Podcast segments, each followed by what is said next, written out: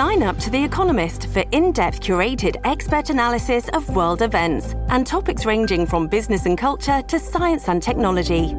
You'll get the weekly digital edition, online-only articles, curated newsletters on politics, the markets, science, culture and China, and full access to The Economist Podcast Plus. The Economist is independent journalism for independent thinking. Go to economist.com and get your first month free. This episode is brought to you by Shopify. Do you have a point of sale system you can trust, or is it a real POS? You need Shopify for retail. From accepting payments to managing inventory, Shopify POS has everything you need to sell in person. Go to shopify.com/system, all lowercase, to take your retail business to the next level today. That's shopify.com/system. Hello, everybody. This is Marshall Poe. I'm the editor of the New Books Network. NBN listeners like to read books and buy them. So we thought we'd tell you that right now our friends at Princeton University Press are having a remarkable site-wide sale. You can get 50% off books, including ebooks and audiobooks, with the code 50, F-I-F-T-Y, at checkout until May 31. You can save some real money on Princeton University Press books. I encourage you to go there and check it out. Welcome back to New Books in Political Science. I'm Susan Lee Bell at St. Joseph's University, and today I'm pleased to welcome Michelle Murray, Associate Professor of Political Science at Bard College, to discuss her new book, The Struggle for Recognition in International Relations, Status, Revisionism, and Rising Powers, published by Oxford University Press in 2019. Welcome to New Books Network, Michelle. Thank you for having me.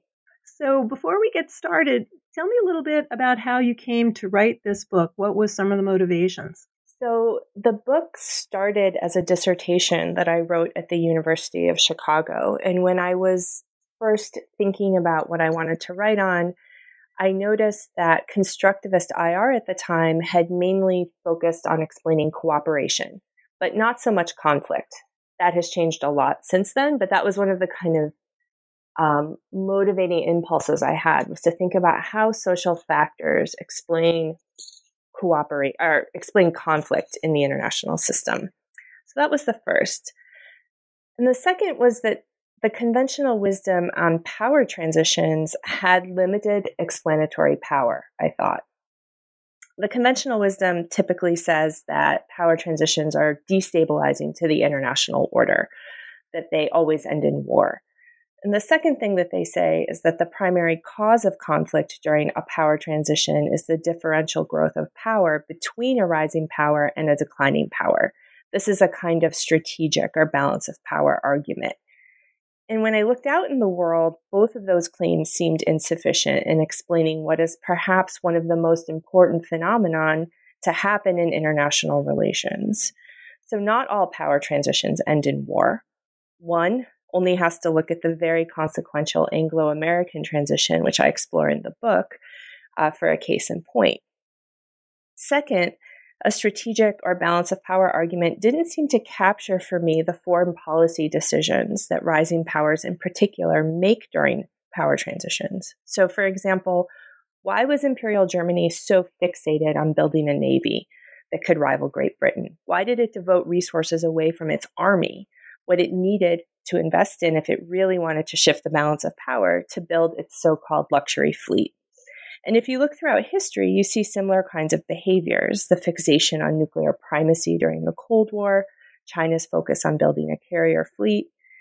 And I thought to myself, why are rising powers in particular so fixated with symbolic military capabilities? And so it was that kind of puzzle that I saw out there in the world that led me to want to think about the social dimensions of power transitions, which is what the book is about. And one of the sort of fascinating parts of the book is how your focus, it's not inevitable that this outgrowth of military power or some sort of objective assessment is what allows a power to manage itself and to peacefully rise.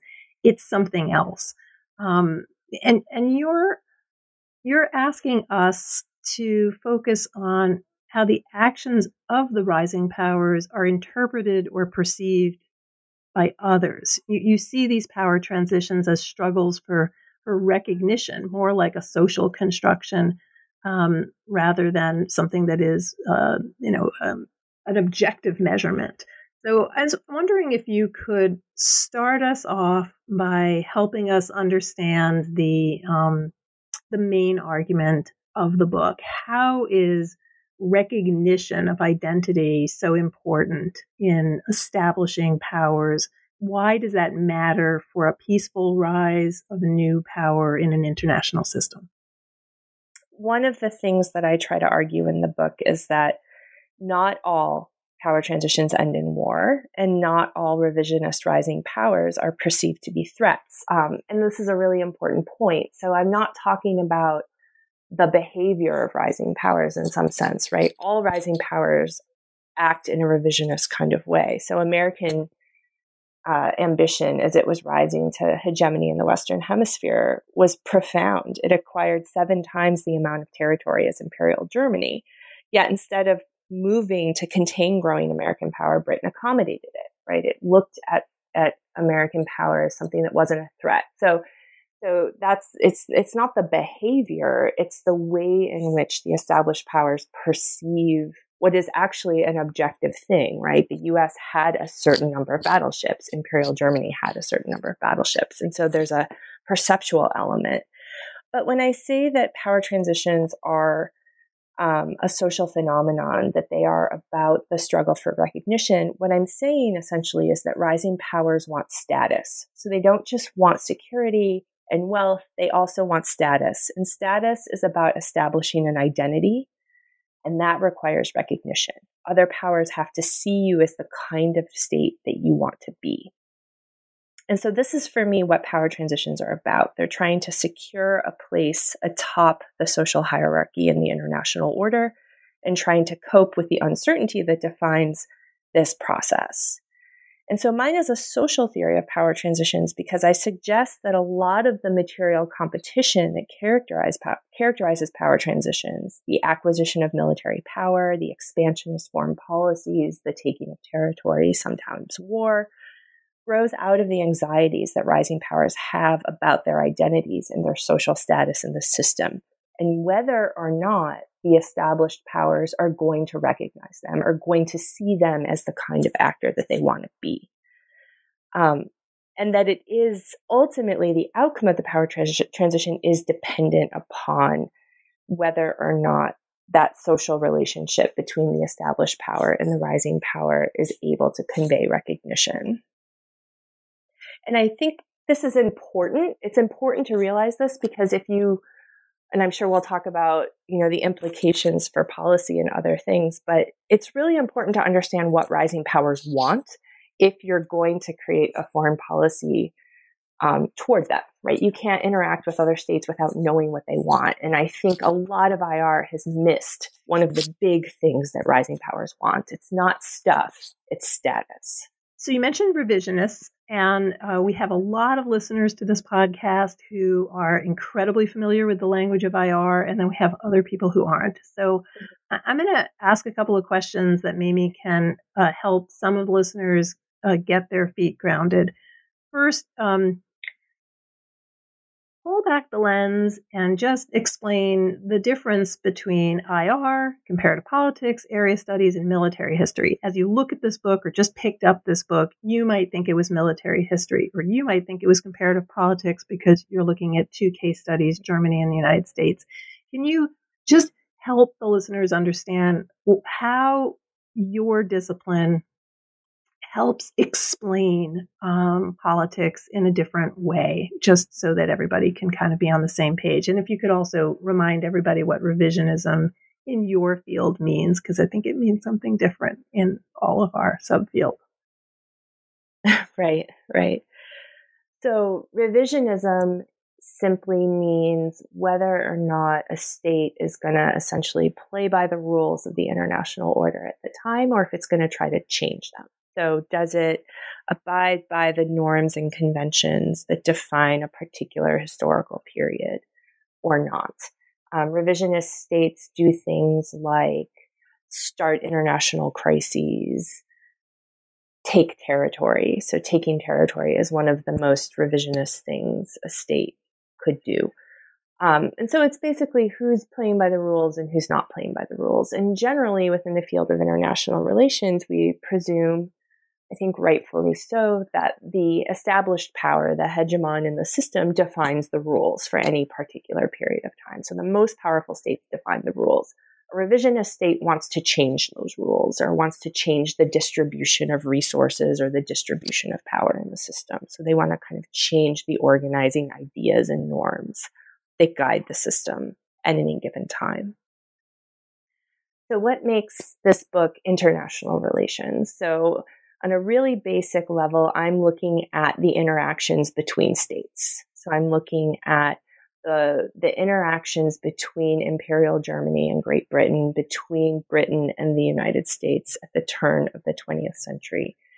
That's different than comparative politics, even though I do have a comparative historical method to my international relations. Comparative politics tends to look at differences within the states. So a comparative politics scholar might explain the same thing by saying, the political system within Germany looked different, and it allowed, you know, parochial interests to capture foreign policy in ways that the United States didn't as a democracy.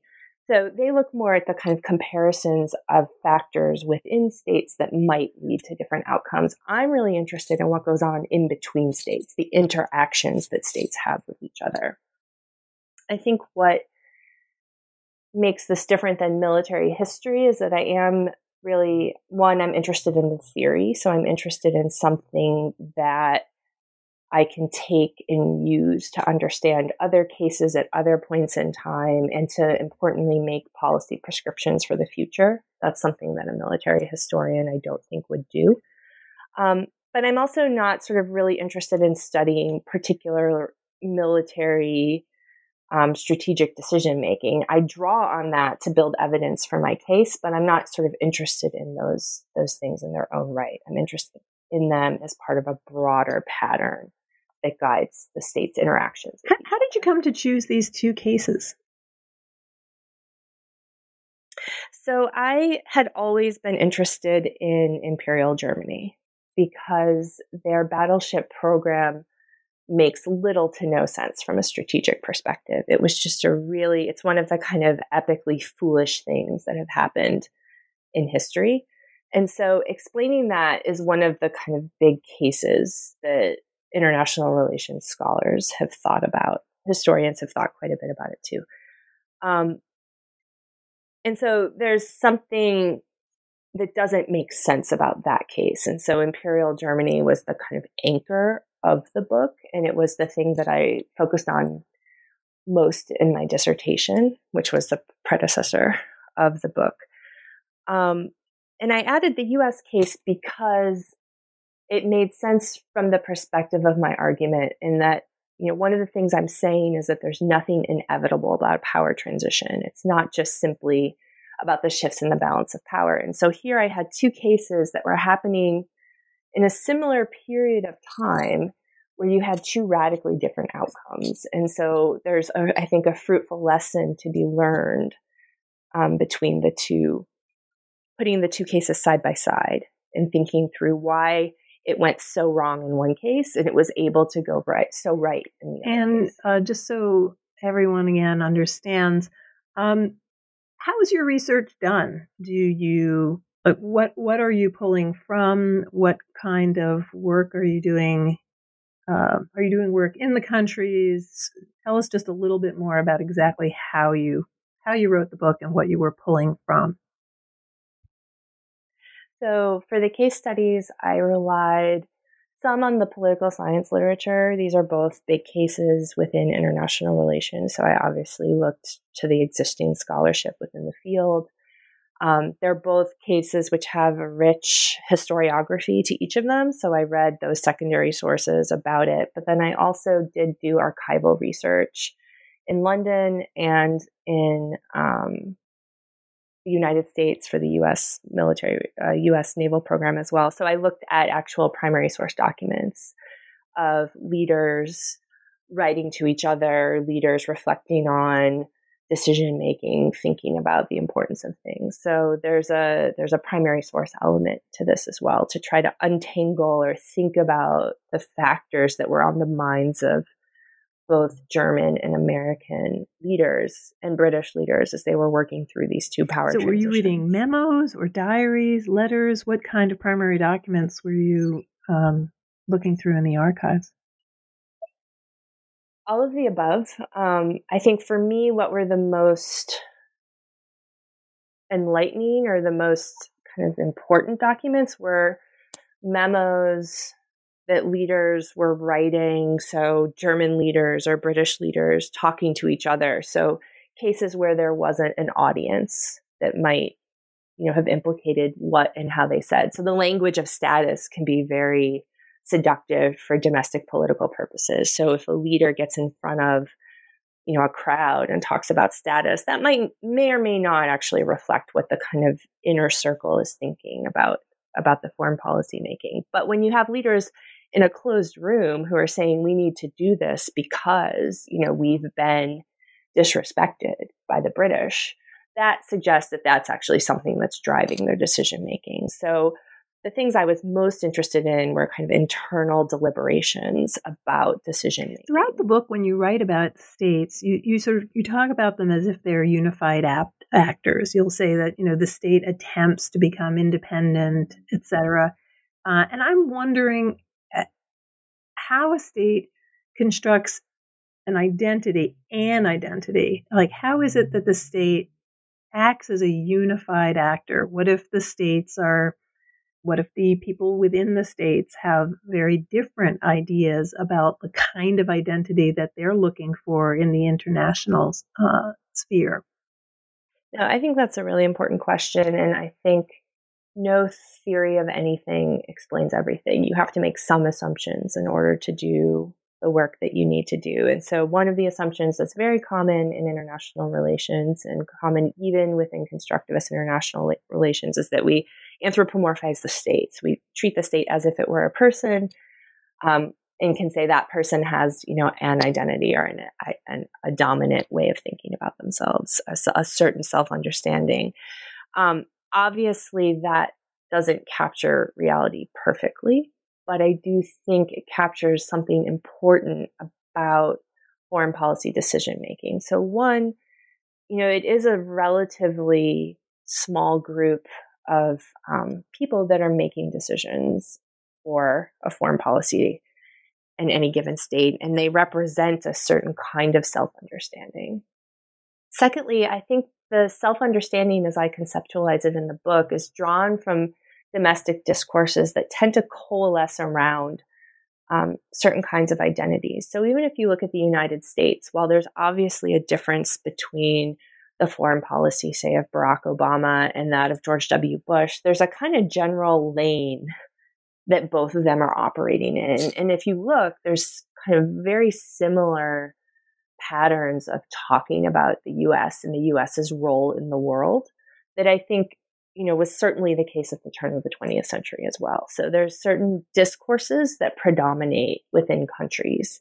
And that's really what I'm looking at, is a kind of coalescing sense of how the state understands its position in the world.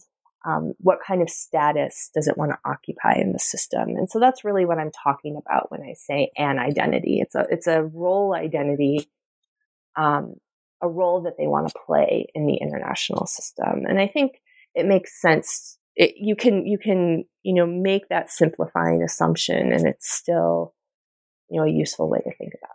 Do you think there are situations where that's sort of, a harder assumption to make, sort of aberrant cases in which the foreign policy of the new leader, in fact, can't be understood within the history of identity formation of that particular nation state?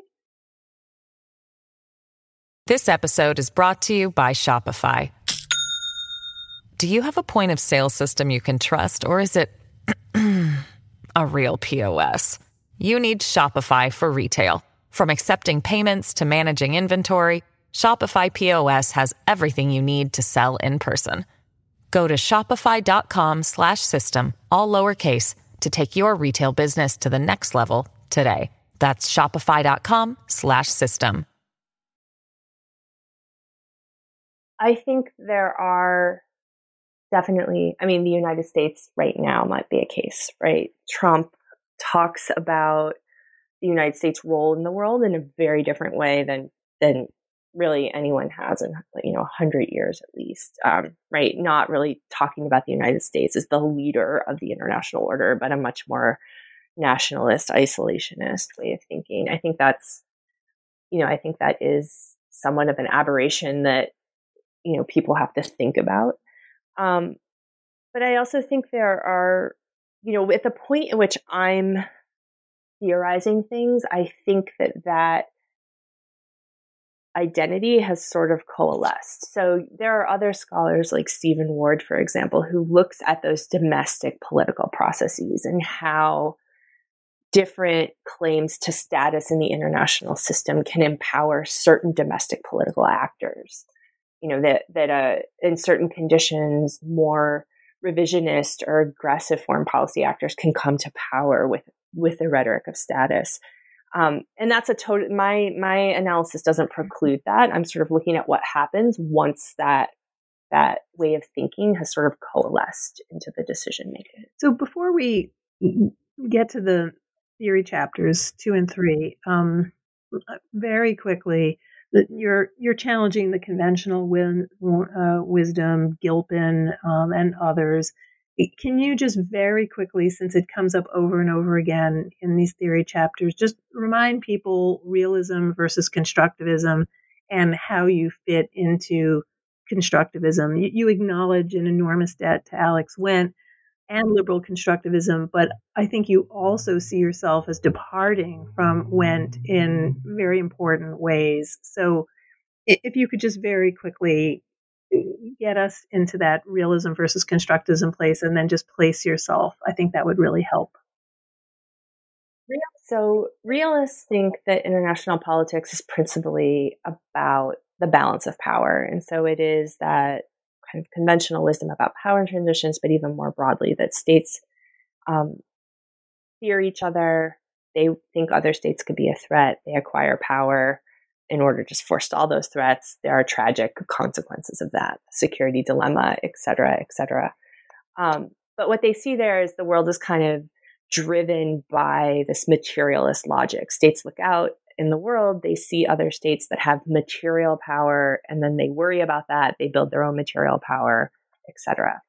What constructivists say is that material power, military power, in and of itself, has no meaning. It's the ideas we have about that military power that shapes foreign policy decision making. It shapes who we see as an enemy and who we see as a friend, right? So it's really a social structure that's conditioning outcomes in the system, not a material balance of power structure.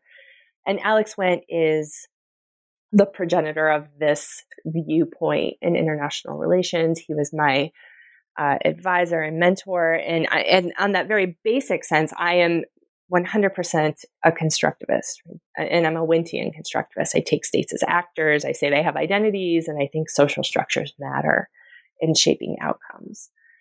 Where I depart from Wendt is that his particular writings on recognition see it as having a kind of progressive emancipatory potential. So struggles for recognition resolve themselves and community enlarges. And so there's always, it's very much kind of relations of recognition produce cooperation, and it produces for him particularly deep forms of cooperation over time.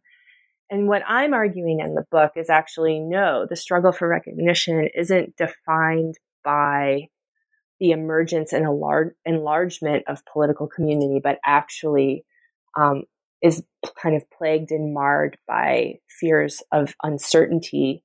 And that leads states to do things that actually prevent community from emerging, or can prevent community from emerging. And so I'm sort of a pessimistic constructivist to Wendt's more optimistic constructivism. Oh, that's very helpful. Thank you. Well, let's talk about state identity and uncertainty and the sort of the meat of the theory argument of the book, and then we'll also talk a little bit about the German case and the American case, because it's a really interesting comparison. So help us understand what it is that you are explaining about this struggle for recognition. What is the content of it? How does creating identity help solve the problem of uncertainty or threaten it, depending on which identities you choose? Right. So the argument, I think, has two basic steps where the struggle for recognition is decisively shaping things. The first is that it shapes state behavior, and the second is that it shapes the outcome of the power transition. So the first really gets to the question you just asked. And the way that I think about that is to ask the question, why do rising powers often pursue risky and expansionist foreign policy? So I'm trying to explain this particular kind of behavior that rising states have had throughout history. And my argument is that it has to do with identity formation. And so it's the ways in which states construct and form their identities that lead to this behavior. So I begin with a very simple assumption that rising powers want to be recognized as great powers in the system. But this process of establishing an identity is deeply uncertain because it depends on the unpredictable recognition responses of other states. So you can't have an identity by yourself. You need to have other people recognize it, or you can't have the kinds of identities I'm talking about by yourself. Other people have to recognize you in that role in order for you to be able to in any way meaningfully have that identity.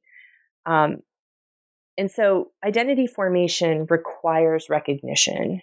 And I argue that recognition is a deeply uncertain process because the recognition responses of other states are inherently unpredictable. You don't know if another state is going to recognize you as the kind of actor that you want to be. And rising powers in particular fear this because they're trying to assume a new role in the system. And so as they emerge to take on that role, they don't know whether the established powers are going to recognize them. And they fear misrecognition. And so this makes them feel very socially insecure.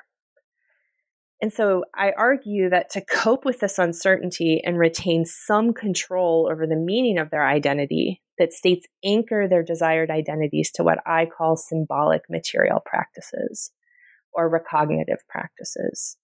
What this means is there are certain things that established great powers have and do that make them identifiable as great powers.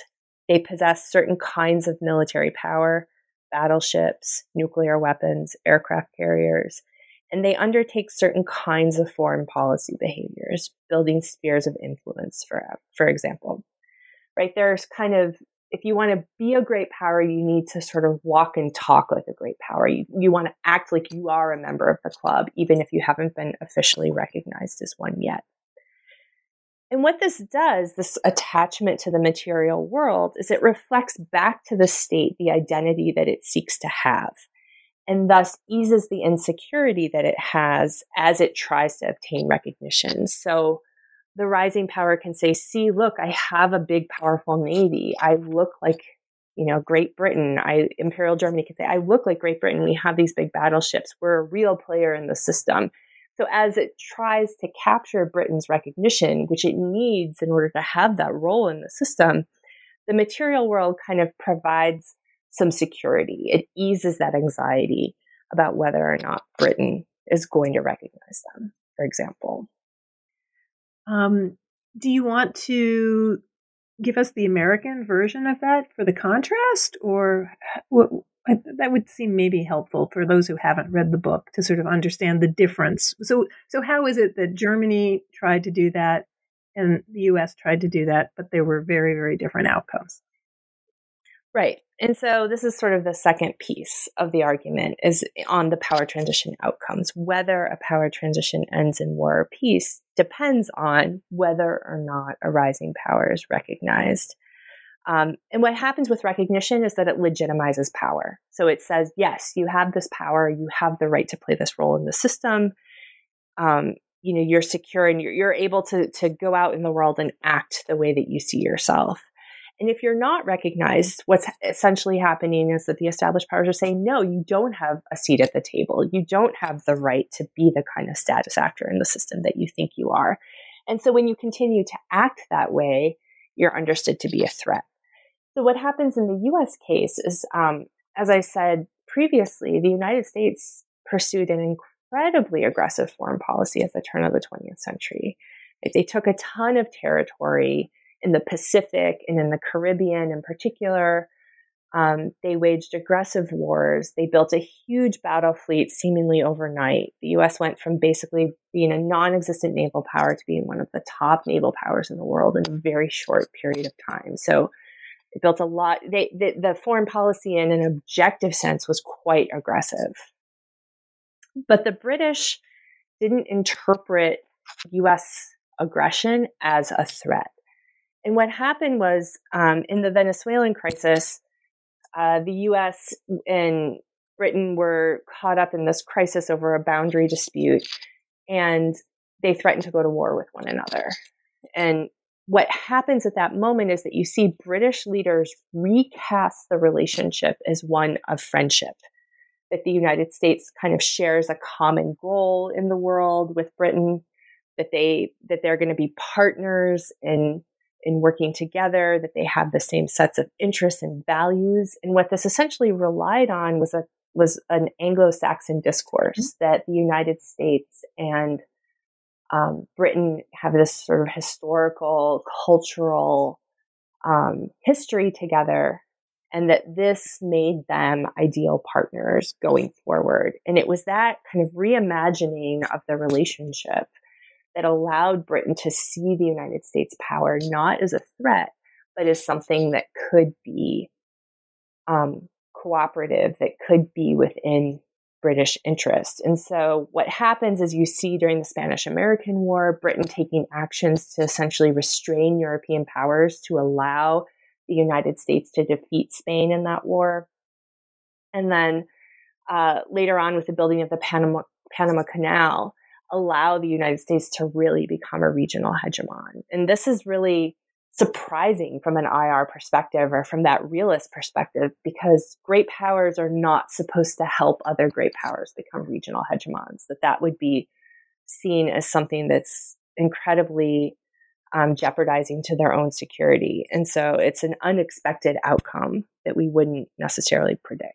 So how much control does the state have on the perceptions? In other words, as the United States is doing this, how are they actively manipulating the narrative of Anglo-Saxon discourse and similarity in order to get Great Britain to have this reaction? Or is this something that comes out of a narrative that the British adopt from their own interests or their own perceptions? In other words, if the theory is about how a state constructs its identity, how much of it is within the power of that state and how much of it is luck and or whatever is perceived on the other side? How much control do you see?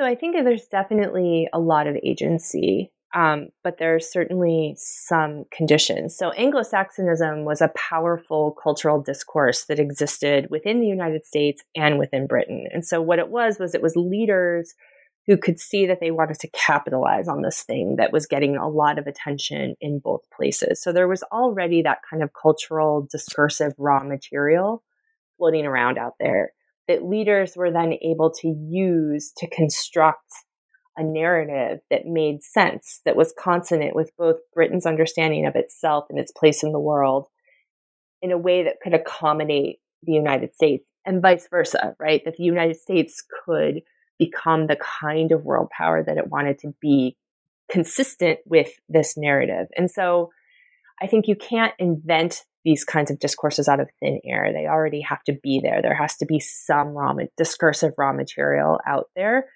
But absolutely, leaders have the narrative power to tell the story of a state in a way that makes it, that makes cooperation possible. And so I think that's why the U.S. case is so important for me is that it shows that power transitions are not inevitable. There's actually a ton of agency, both within the established power and the rising power, to shape their narratives in ways that allow a peaceful power transition to happen.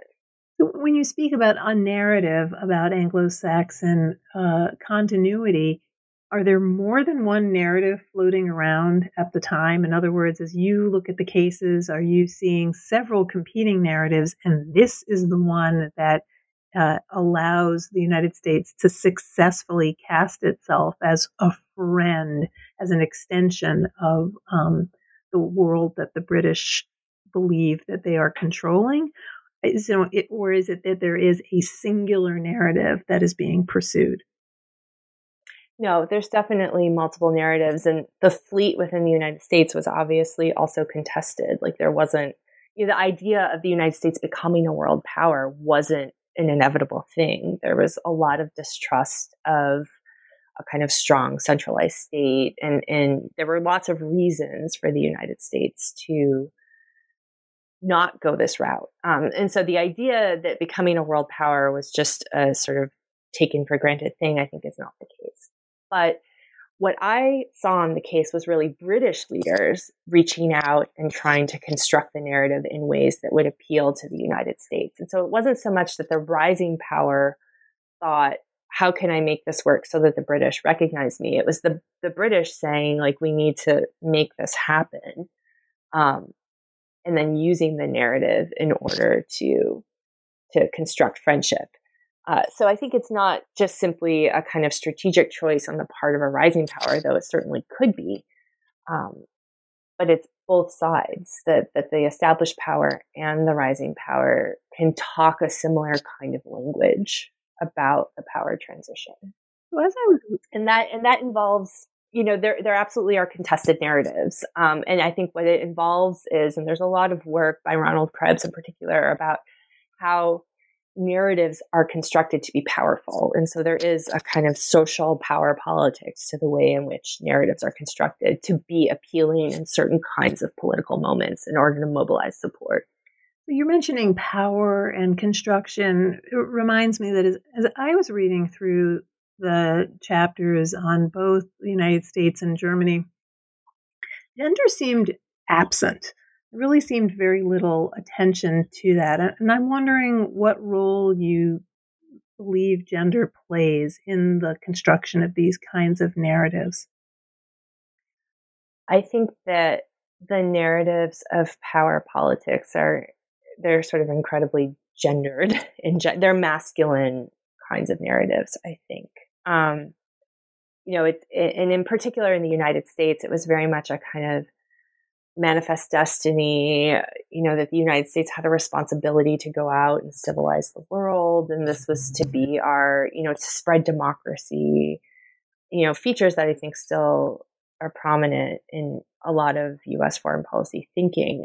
And so I think that while I didn't foreground gender as a dimension of the narratives, I would have no problem saying that they were incredibly masculine ways of thinking about power, of thinking about the United States' role in the world, thinking about Germany's role in the world, etc. These are very masculine ways of thinking. Before we run out of time, let's talk a little bit about the German case, and which parts of it do you think do the kind of work of the book, as opposed to just providing the contrast with the United States? Say a little bit more about that case and some of the conclusions that it helps you reach. So the case is puzzling for many reasons. I think the most important of which is Germany is a rising power that is in a very unique geopolitical situation. It's got Russia on one side, France on another, Britain just across the channel. So it's this nearly landlocked, incredibly this landlocked great power, emerging great power that has a ton of potential power to really upend the European balance of power. And this land power, it's a land power. Its principal threats are on the land, on the continent, yet it builds this big, lavish navy that it doesn't even have, you know, the right ports or coaling stations in place to do anything with. So it's really, you know, when it's called a luxury fleet, it really is a luxury fleet. It doesn't have, you know, Germany doesn't have the global interest that Britain did, that required a navy that could, you know, police the entire world. And so the fact that Germany devoted almost, I think, I forget the precise statistic, but I think like 60-some% of its military budget to building this navy is just puzzling, because from a security standpoint, it should have invested all of those resources into the army.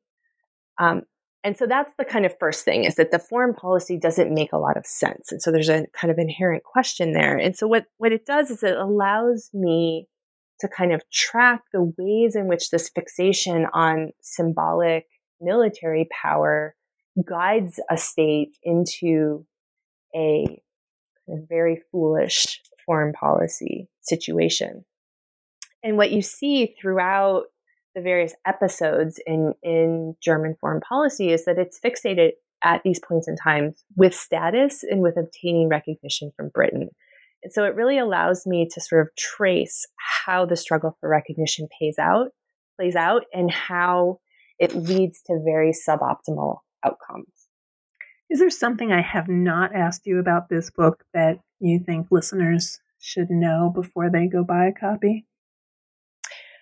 I think that one of the things the book tries to do is it builds out this very complicated social theory of power transitions, and it uses these two historical case studies to really try to get us to think differently about contemporary politics. And so I would say, you know, one of the most important thoughts that I hope this book provokes in people is to think about what the United States and China's relationship going forward can look like. And when you look at U.S. foreign policy and the pivot to Asia and the kind of actions, you know, should we engage, should we contain, to sort of challenge the assumptions that are underlying those policies, to think about what would a policy of recognition toward China look like? Is there a way to recognize China as a great power in the system in the coming years? Well, what do you think are some of the options out there? What kind of narratives are available for the United States in order to make such a pivot? I think there are two possibilities. The one requires a bit of reflexive thinking on the part of the United States. And so I think that U.S. visions of global leadership, Trump notwithstanding, don't have much room for China. So if the liberal international order is really a U.S.-led international order, and it's really about the United States and its values and principles, then there's not going to be a lot of room for China in this. So the U.S. is going to have to recognize that it itself cannot solely define the international order. And I think that will be a kind of narrative reconstruction that has to happen within the United States. The second thing is that there isn't the kind of cultural discursive raw material floating around out there in the system right now to construct a narrative between the U.S. and China. Before the 2016 election, I think I would have said climate change might be an exogenous shock from which a common narrative might be constructed. And I think, interestingly, China has in important ways placed climate change, even though, you know, there's a lot of work to be done there, as one of the kind of pillars of its leadership in the system, right? Xi went to Davos right after Trump's inauguration and basically said, China will lead on climate change. And so I wonder if climate actually might be an area where a kind of discourse of cooperation, great power cooperation or great power concert might emerge. So what project are you working on right now, Michelle?